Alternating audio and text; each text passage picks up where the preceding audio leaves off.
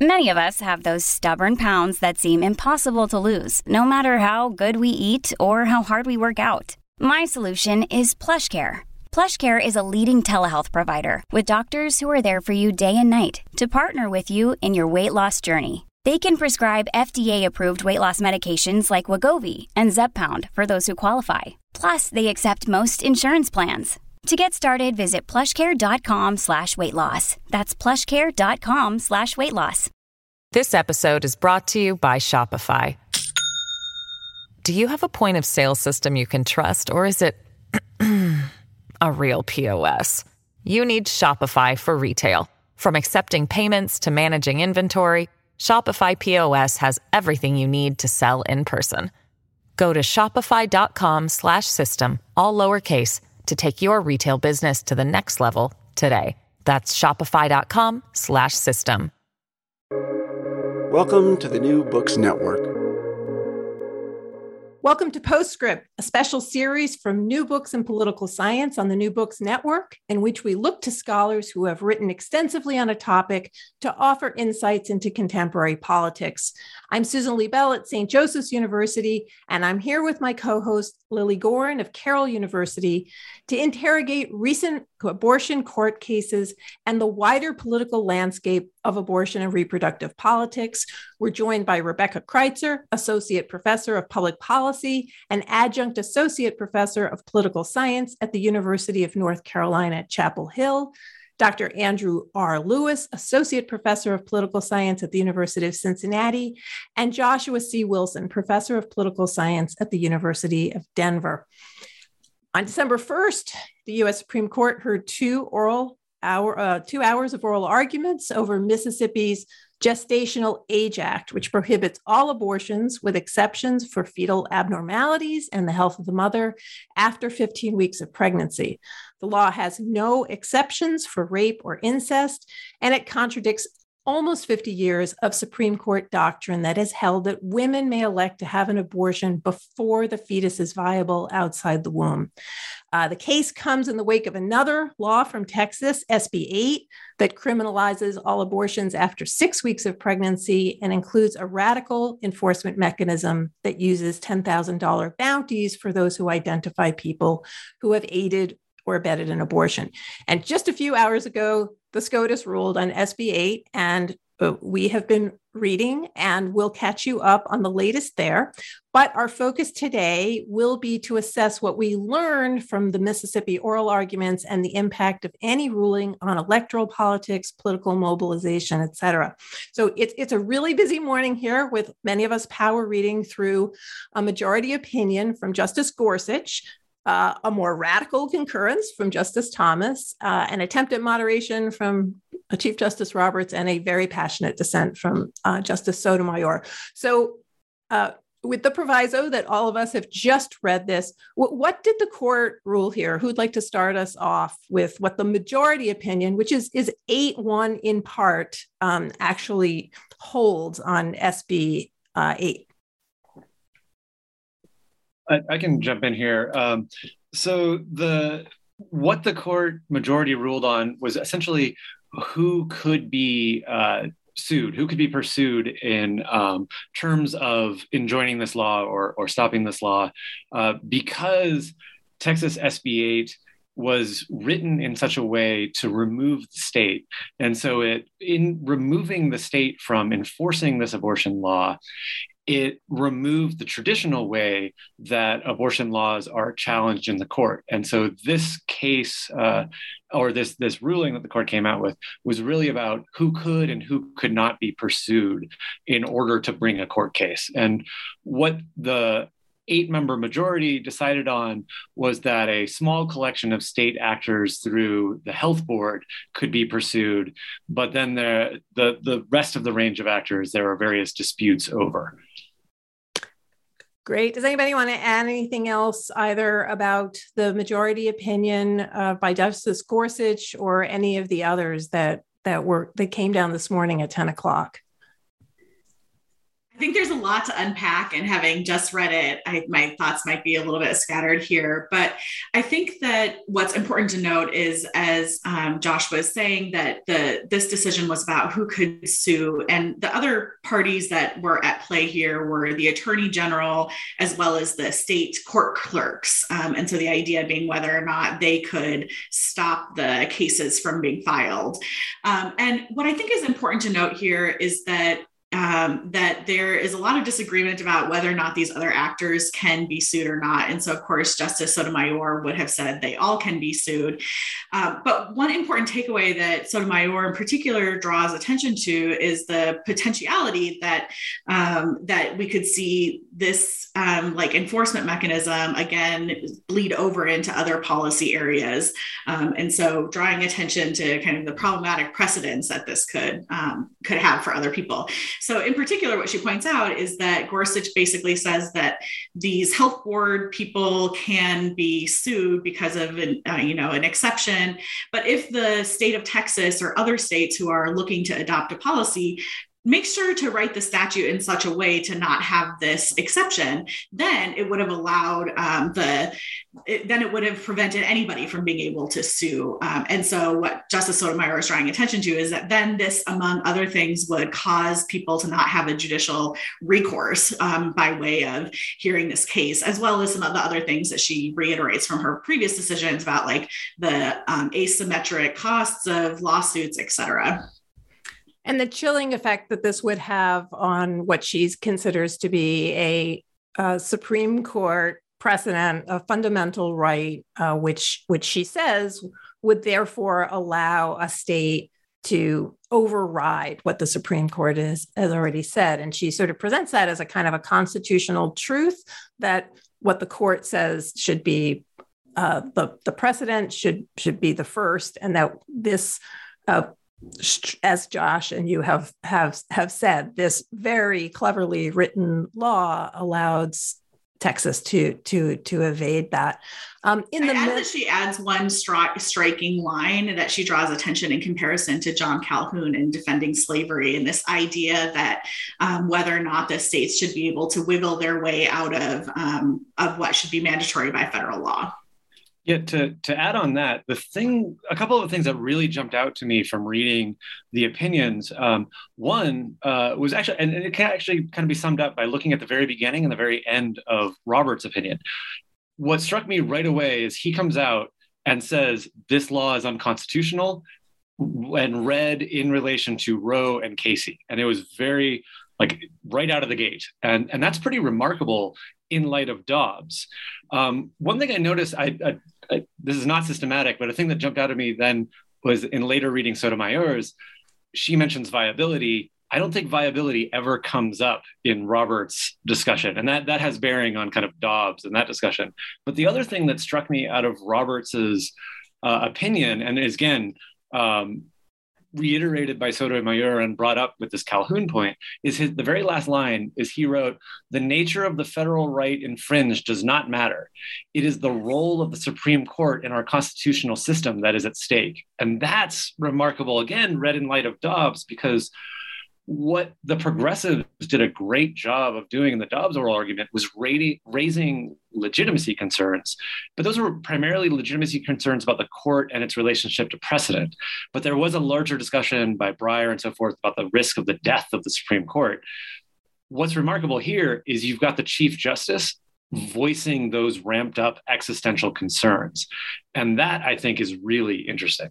And he goes all Marbury versus Madison to underline that. I mean, this is this is I agree with you, Josh. This is was a kind of a stunning opening and not exactly what I was expecting to see from the from the chief. And I mean, he says the the fundamental and paramount law of the nation is what the Supreme Court says, and and he brings it back to to Marbury versus Madison.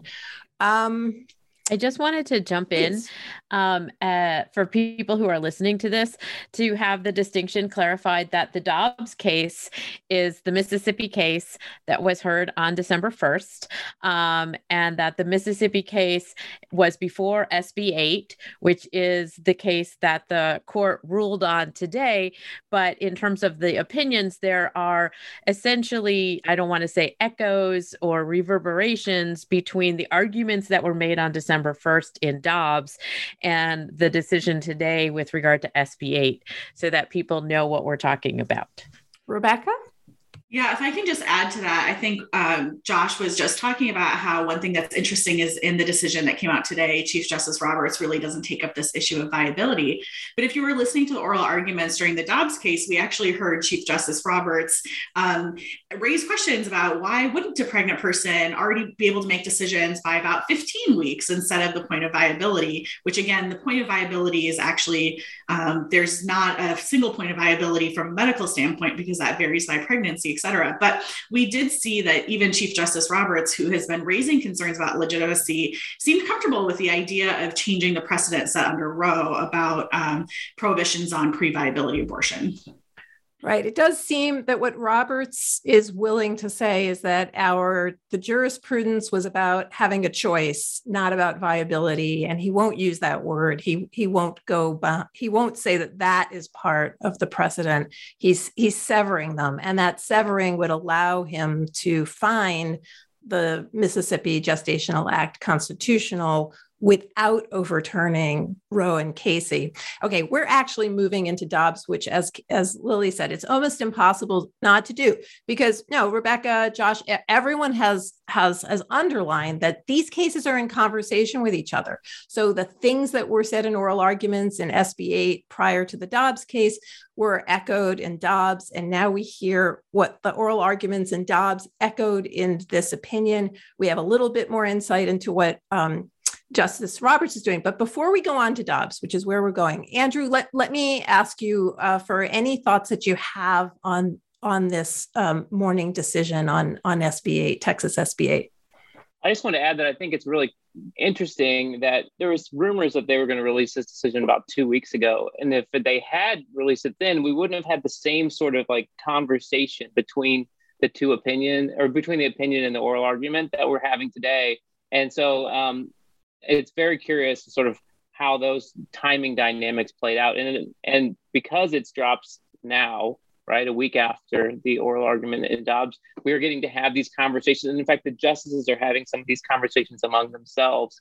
And so it gives us i think a bit of peek into the types of deliberations or the types of discussions that the court's having yeah, and I think there were some really there was some really good commentary that said that maybe the oral arguments in Dobbs were being affected by what was going on behind the scenes in in SB8. I mean, people wanted to know like why is Justice Kagan so quiet? She was so involved in the SB8 oral arguments. Why is she so quiet in Dobbs?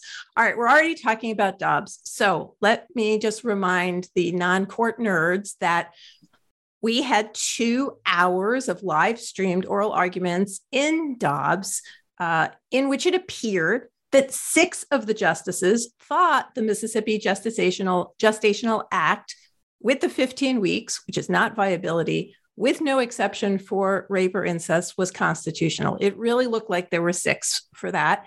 And five justices, Thomas, Alito, Gorsuch, Kavanaugh, and Barrett, seemed willing to overturn Roe v. Wade and Planned Parenthood versus Casey, which are the two precedents, one from the 70s, one from the 90s, that speak to all uh, of the main aspects of uh, the Supreme Court jurisprudence on abortion. So let's focus on Dobbs. What, what are your main takeaways from the oral arguments? What, what happened here that people should attend to? Uh, Andrew, did you want to go first? Sure, happy to jump in. I think the most surprising thing uh, from my perspective is that I think many of us thought that there would be some sort of compromise brokered in this decision and the court would move incrementally to perhaps remove the viability standard, but uphold some core element of the Roe Casey legacy.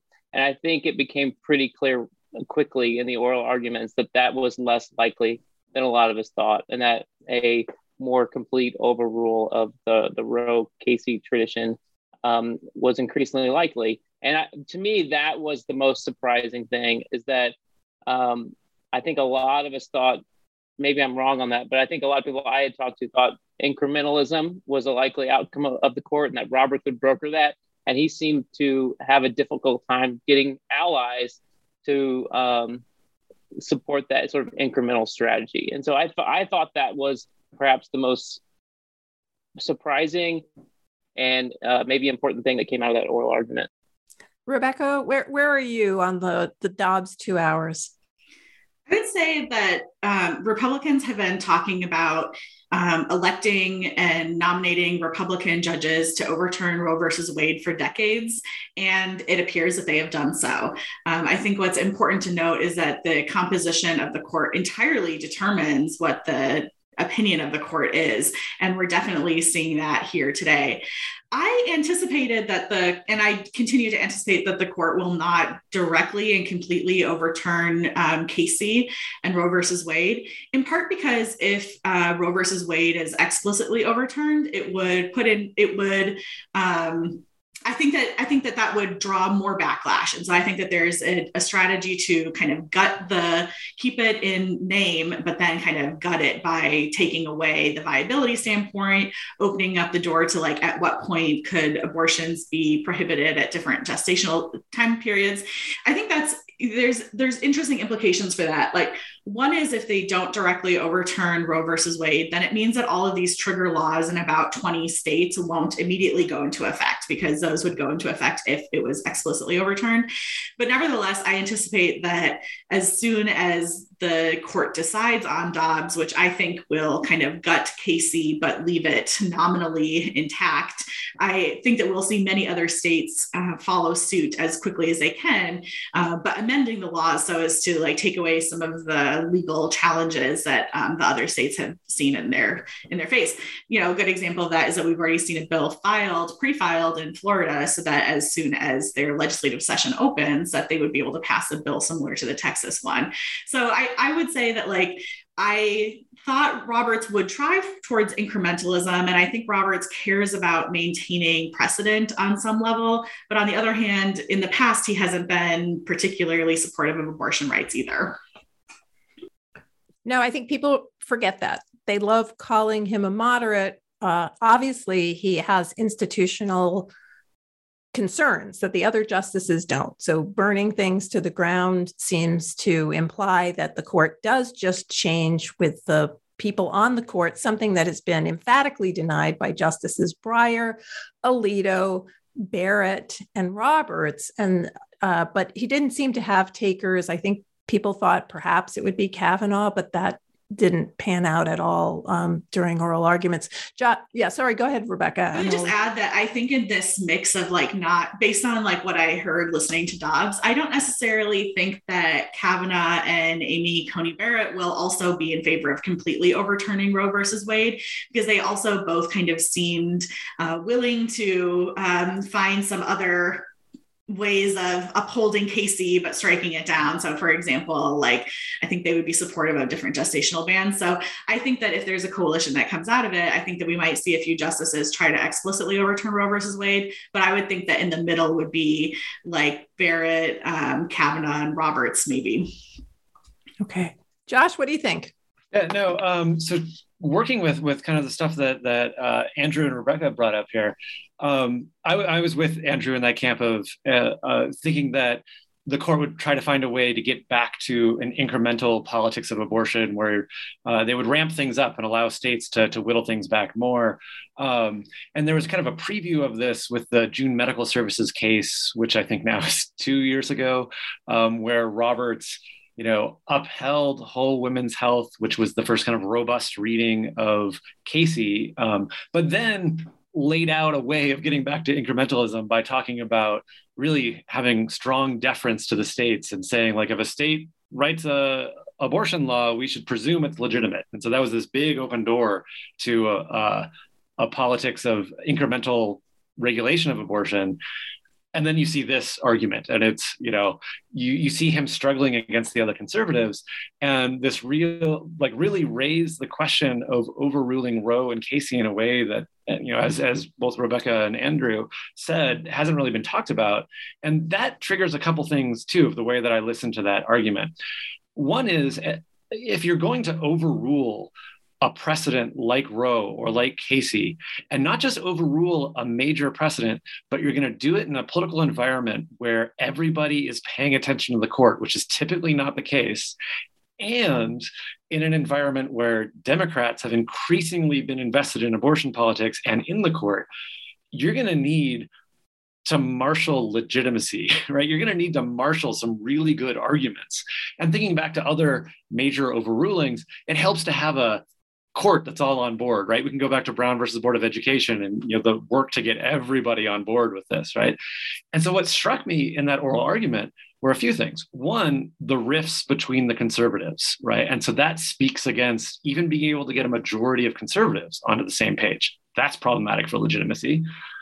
Another thing that struck me was really the shotgun approach that conservatives were taking in this argument of kind of shopping this incredibly broad and sometimes head scratching range of arguments from you know justice amy coney barrett talking about not really adoption but dropping off your kids your, your newborn at the firehouse and then uh, Justice Thomas kind of resuscitating these old arguments about drug use and mothers, and right. So you got this this really big range of kind of shopping of ideas, which again is problematic if you're going to try to do something big.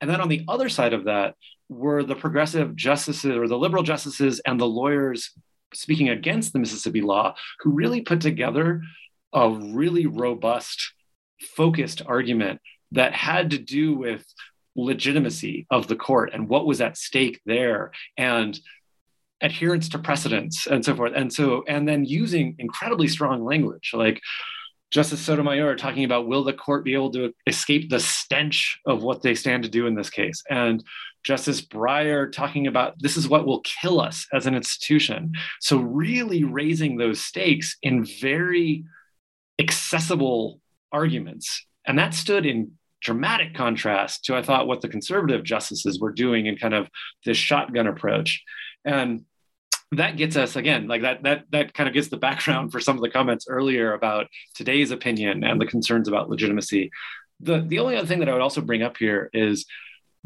there's kind of a one liner from gorsuch at the end that caught my attention where he gets concerned about the slippery slope of if they get rid of viability what will replace it and it's kind of hard to read what he meant by this as in is he concerned about creating a slippery slope or is this going to be used as a way to get rid of viability and then move beyond that because nothing can stand in its place? So that's a an ambiguous line that still has me kind of wondering. But those were those are my immediate kind of takeaways from from listening to the oral arguments. Um, you, you've you've all uh, said a lot about the politics that came before the court. I mean, Rebecca, I think you're right. The six justices were selected because of their views on abortion. So there was already a, a political process in place beforehand. Uh, Josh, you just had a piece out uh, with um, Amanda Hollis-Brusky about how those people got in place and the money that flowed towards the campaigns that put pressure on the Republican Party to do that. I mean, I think it's very easy to look at the oral arguments somewhat cynically. I mean, we can parse the arguments about substantive due process and the precedents, or, or we can just see this as a, a partisan political process that we just watched play out. This is the result of six appointments to the Supreme Court. Am I, am I being too cynical?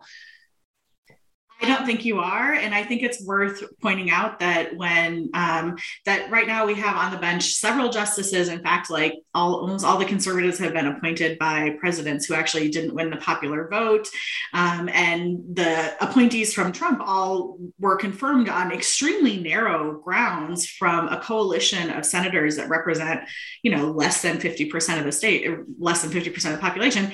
But it's worth noting that during Kavanaugh's um, confirmation hearing, he pretty famously said that he believed Roe versus Wade was, quote, settled law. Um, and so it should be interesting to see if he he was not confirmed all that long ago. Um, it will be interesting to see if he still believes when it comes time to writing the Dobbs decision if Roe versus Roe versus Wade is set a law, or if this is just more evidence that what people say during the Supreme Court confirmation hearings are somewhat meaningless. This episode is brought to you by Shopify. Do you have a point of sale system you can trust, or is it a real POS? You need Shopify for retail. From accepting payments to managing inventory, Shopify POS has everything you need to sell in person. Go to shopify.com/system all lowercase to take your retail business to the next level today. That's shopify.com/system.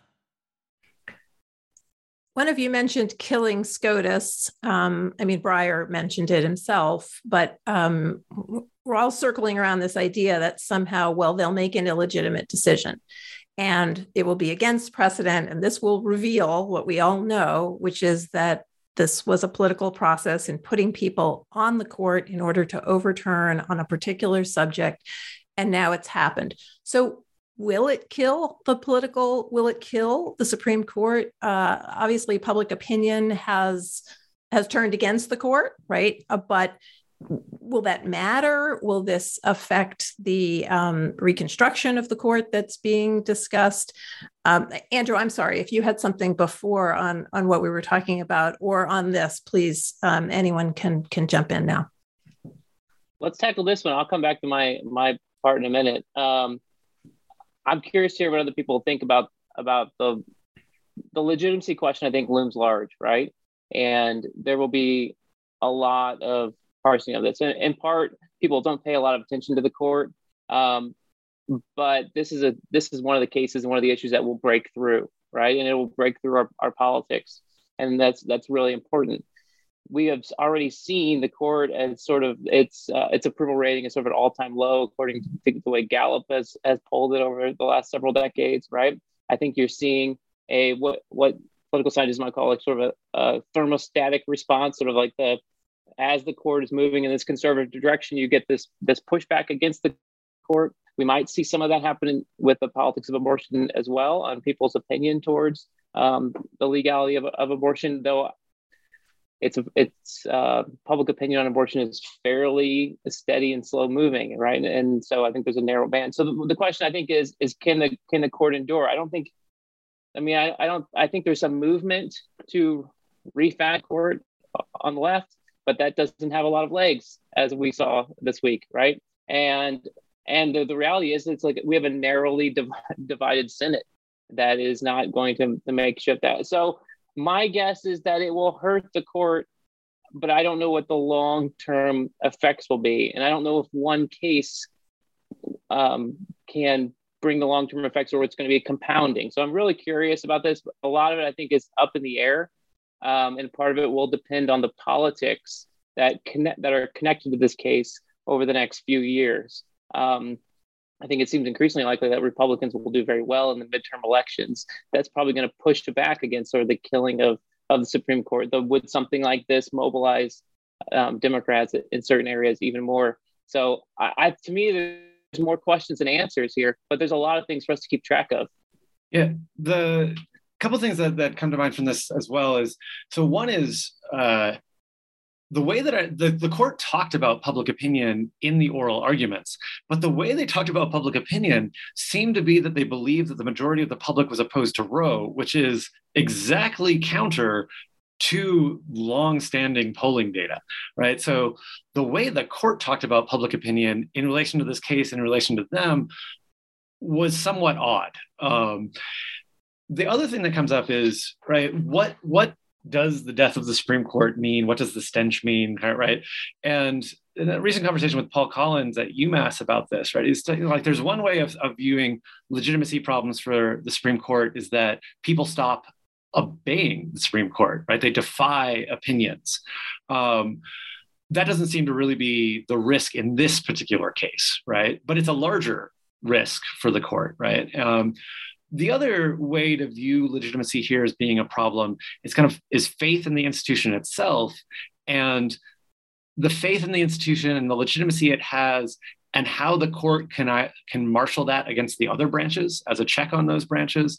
But also, I think we can read this into the larger political narrative, especially since the Capitol invasion of weakening of faith in democratic institutions overall right and and that's problematic not just for the court but for American democracy, right? So when when Breyer talks about killing us as an institution, we can also read this in, in kind of light of larger existential threats to US support of democratic institutions.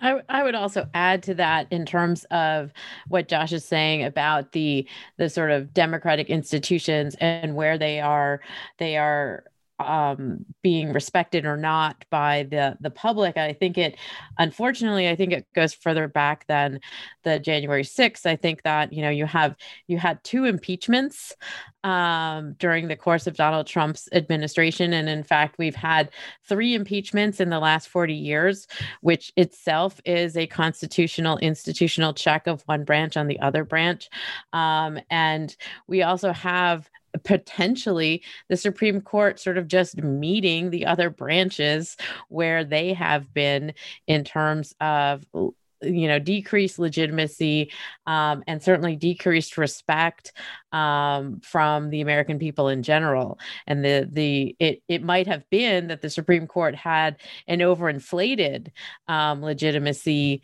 because of its you know sort of abstraction from politics. And what we're seeing now is the the reality of politics in the Supreme Court meeting and the sort of um, inflated position of the court being brought down to the other branches.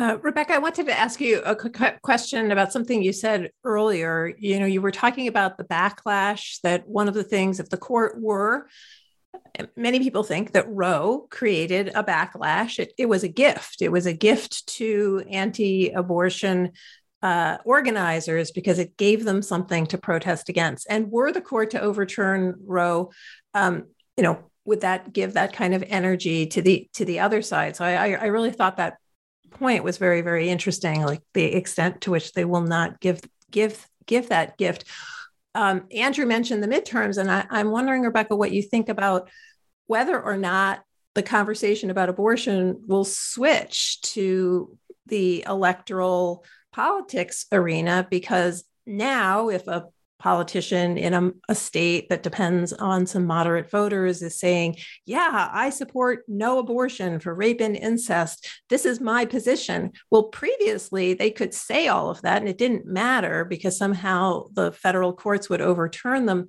W- will this affect politics in that way? What do you think? Wow, I have so much to say in response to that.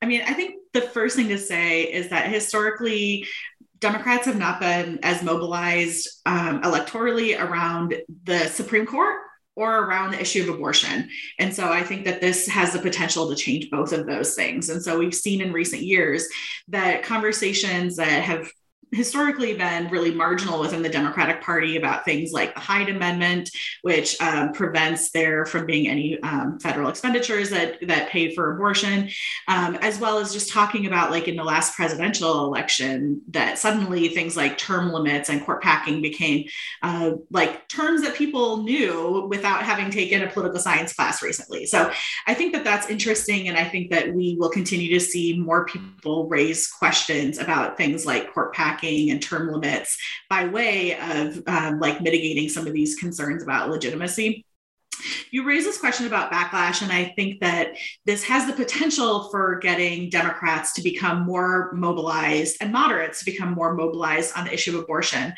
I think that one thing that's important to bring to this conversation is that the legal reasoning for Roe versus Wade to have a legal right to abortion has to do with the legal right to privacy that's part of the penumbra of rights in the Bill of Rights. And, and, and so, because of that, that legal reasoning, it has led to all sorts of things like the uh, like allowing interracial marriage, allowing contraception, allowing same-sex marriage. And so while uh, there are fewer people who are as comfortable coming forward and saying, you know, I've had an abortion and I think that abortion should be legal, there are more people who are going to be mobilized, especially around the threat of Obergefell potentially being overturned. And we've actually seen like some amicus briefs written by, I believe, somebody in Mississippi uh, to that end, arguing that the Supreme Court should go further and actually get, you know, by way of this legal reasoning, overturn these other things.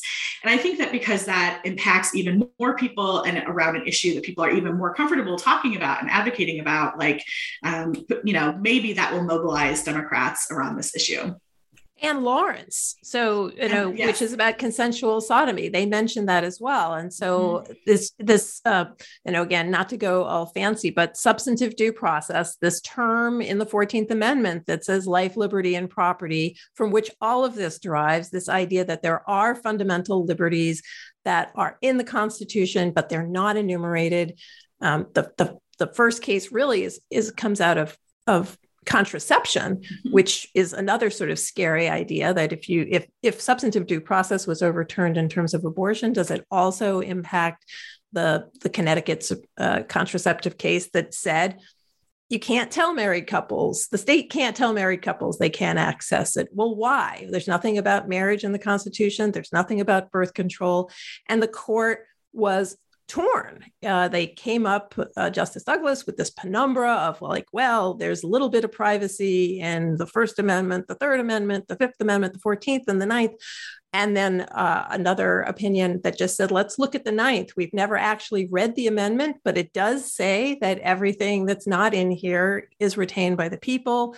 And then uh, Justice uh, Harlan saying, we've always used substantive due process. Let's let's, let's just keep doing that. So so this I, I agree with you really has huge implications for same-sex sodomy, for reproduct, not just for uh, abortion, but for access to contraception and especially for Plan B, for example, that many people consider to be abortion. Okay, we hands are up here. So Josh and then Andrew, um, please. No, no, this is the there's so many things like that, that can be talked about here. And so I'm going to try to, to con- limit myself a bit here. But one of them, just to, to dovetail off of where you were going, right, is another way to read the Dobbs oral argument and then today's opinion too is this tension between seeing the ripple effects that stand to go out from anything that's done here versus wanting to see this just as an abortion issue, right? I think that many of the conservatives are working really hard to say this is just an abortion issue and will have no further ripple effects. And the other side is arguing, no, that's not the way law works, right? You create a tool, other people pick up that tool and use that tool. Um, and I, I, this is me going out a little bit further here. I think there's probably some trust that the conservatives are trying to put in the politics of all this of those other challenges won't happen, right? We won't have to worry about those. And thus we can try to cordon this off and think about it as an abortion only issue. Um, but again, history kind of draws that into question. Um, other things that came to mind were in thinking about, right, if depending on how far the court goes here, what are the political mobilization um, ramifications? And as Rebecca rightly brought up, right, like Democrats care a lot more about abortion now than they have in the past. They care a lot more about the court now than they have in the past. But that, and so I was thinking of this recently as like, all right, this this will become a a uh, major campaign point. Question is, in the immediate, how does that stand up against something like inflation, right? And so there's a, a tension there in the immediate, but we shouldn't just think about this in the immediate because to get back to where uh, Susan, where you started this question was, you know, what does this do to the overall politics? And I think any move towards overturning Roe really open up the Democratic Party to everything that the Republican Party has been had access to for decades, right? Mobilizing around the court in a much more explicit way now fighting for something in the politics of abortion because a lot of the what has driven this in the past is that conservatives could fight for different limitations. If we lift the barriers on those limitations then Democrats and progressives have stuff to fight for, which helps in mobilizing this and making it a real political issue. The other thing that this raises, and this is kind of bringing these different things together, is, and this gets to Andy's work. Um, like Andy's great book talks about how abortion is used as this lens through which to teach white evangelicals to be Republicans, to be conservatives on a much broader range of issues. What happens when you remove abortion? What does that do to the GOP and to the Christian right? I would think that actually there's been enough infrastructure kind of built that this will this is just a blip in the road and they can move on to other things. But it still raises that question. Uh, Andy, what do you think? Uh, a lot of great questions. I mean, I think uh, a couple things. I think you see, you saw in the oral arguments that the these questions of the sort of downstream effects, right? And and you saw someone like Justice Kavanaugh really trying to to, to push back against some of those effects. I I think certainly the politics um, plays against the the major slippery slope. I mean, you're talking about I think activism and public opinion um, are high uh, higher, much higher on the politics of abortion uh, in, opposition than they would be on going back and relitigating Obergefell. Um, and and certainly, um, you know, a whole host of other cases before that. But uh, we, we we shall see. What does this mean for the for the Democrat? I mean, I think certainly you're going to see the court come into focus in a way that never had before. And what's interesting is, you know, in the 1970s, 1980s, you had conservatives who were really mad at the court, right? And it was the institution that they had, didn't have trust in and they thought was changing the culture. And um, they wanted, they, they thought it got it deeply wrong, right? And so what happened is that they mobilized and they mobilized in a way not to run in politics against the court, but then also to, to develop political institutions and mechanisms to actually change the court. And so I think what will be interesting is sort of how those political movements does that reverse, right? I think now you're seeing Democrats are saying like they're deeply unsatisfied with the direction of the court because of some of these your blockbuster cases and the politics of of who who's on that who's on the court and how they got there. And so, are you going to see this intellectual and grassroots and coalition building that explicitly targets um, the legal arena, right? Ideas legal ideas, the politics of those ideas, and the institutions to keep pushing on those. And one of the things I think going all the way back, right, to how we got here, and we got we ended up with um, three Trump nominees on the court, and you get this major change, is that the Christian right was largely the minor player or the what I sometimes call the junior partner in the conservative legal movement. And over time, they largely have have brought their concerns to the forefront of that of that movement in important ways. And I think some of these cases and the religious freedom cases are are the fruits of, of bringing that forward. And so you get someone who's more of a traditional legal conservative like Justice Kavanaugh. Re- really, they come on board. They're on board this idea of this what he calls like this neutral approach, where the court largely gets out of it and we leave it to the states, right? And that serves the interests of some of the uh, Christian right activists they might want something more, but it serves those interests. But you see this sort of confluence of activism on the right and something that used to be divisive. They used to try to put the evangelicals in the corner. Yeah, we're, we're, you know we're on your team, right? And that has come to become much more a centerpiece of the right's politics. And so um, I'm curious on how that may start to develop on the left and who's going to lead that, uh, what's going to spark it, what kind of institutions will be developed to supplement it. Um, so I think those are kind of some things we can watch for. Uh, Andy, that just leads to the last question. And obviously, we could talk about this forever. We'll have another podcast um, to continue the conversation. But you mentioned grassroots, and uh, Amy Littlefield had the piece in the Times that you know said like where did the pro-choice movement go wrong and and it and it really argued that they had neglected grassroots groups, particularly in the states where abortion regulation battles were being waged. They uh, this accelerated in 2010 with the Tea Party, and again, they did not move to state politics. So. Um, you know, a lot of this is based on the work of uh, Meaghan Winter, who's a journalist, not a political scientist. But but what do the political scientists think of this claim that, in fact, the the pro-choice movement has not done very well at the grassroots and the the the, the legacy i mean uh, josh and his uh, co-author um, amanda Hollis-Brusky have, have worked on this, they used the model of the left. They were looking at how Brown was won. They were looking at this kind of like careful uh, uh, uh, progression over time of precedents. So, what do we think of the ability of grassroots politics on the left? Uh, you know, are they able to to to mobilize? Are we going to see something that we haven't seen before? Rebecca? I want to push back on the idea that there hasn't been grassroots mobilization among Do it. the um, pro-abortion rights movement.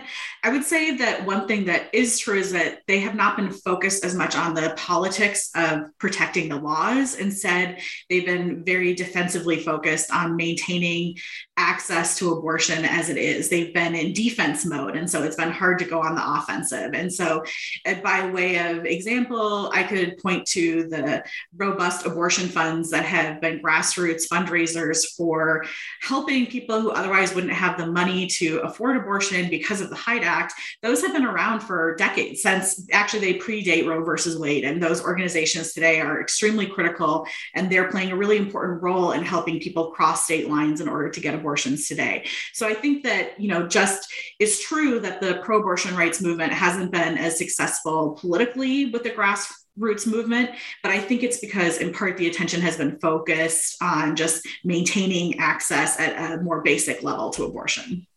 To add to that um, i agree that you know they've been on defense until recently and i, I would attribute that in, in part to what they're defending against that that the incremental politics of abortion that gives us these incremental regulations incremental chipping away at at access to abortion are harder to get the public to notice. And thus, they're harder to get Democratic activists to mobilize around.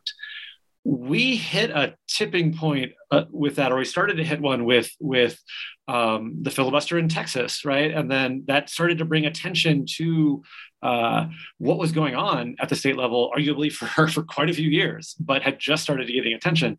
Now with uh, the kind of Trump era appointees and the new attention that's been given, and now especially with with Dobbs and so forth, that problem of getting the public to notice is gone, right? And so there you've seen a much more robust kind of mobilization around defense recently, and then if you get a continual erosion uh, of abortion access that comes out of Dobbs, then you know, we switched the equation from being just able to play defense to now being able to play offense as well. And so that gives us a lot more mobilizing kind of traction for uh, for abortion rights activists. Um, and then that, that opens up that question of, of how far will they go? What strategies will they pursue?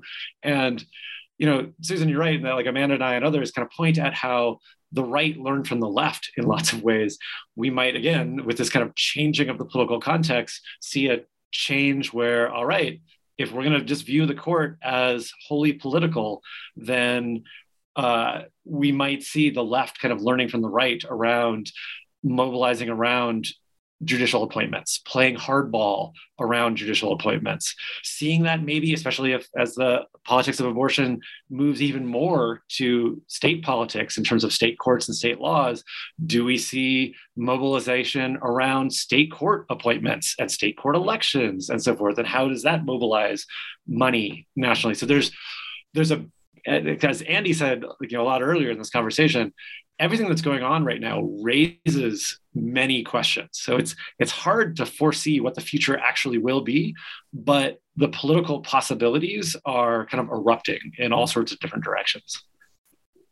I just want to add brief, some brief examples to elucidate what Josh was saying about why it's hard uh, for the pro-abortion rights uh, folks to be uh, defensive against some of these new laws. So some of the new laws, the incremental laws that have been passed, are things like requ- they sound very technical. They'll be like requiring that abortion clinics have um, extra wide hallways and that they're surgical centers, or they'll require that physicians get admitting privileges to hospitals or there'll be things like to require additional information be provided to pregnant people. And on the face value, all of those sound somewhat justifiable. And they, you know, you could say, well, why wouldn't you be in support of a policy that adds additional regulations to keep abortion clinics safer? Well, the reality is that if you know the broader context about it, you know that those regulations don't actually make people safer. Um, they just raise the cost. Um, and so, but that's important to note because on the face, a lot of these laws, uh, people aren't mobilized around them because they think, well, that doesn't sound like that big of a deal on top of what already exists as policy. Rebecca, does that mean that SB 8 is a gift? That it's so absurd, it's so extreme, it is the thing that could push people to understand that quite easily. Six weeks, most women know that their periods could be two weeks late. That doesn't is is it clear so that we no longer have the hallway problem? I think this is clearer because in those other cases you can think oh maybe this really is helping keep people safe. But in this case it's a flat out ban. Like most abortion clinics in texas have stopped providing um, services. And just the other day the texas legislature passed a law restricting the provision the, um, of medication abortion which is also important to add to this discussion. And so i think that a ban like this, which is very clear, it's taking away access at an early point when so many people know that they have not been didn't know about their own pregnancy. People can relate to it in like a more visceral way than thinking about these kind of abstractions about needing different medical licensure et cetera. All right. It's very hard to end this conversation but andy you you are our last point.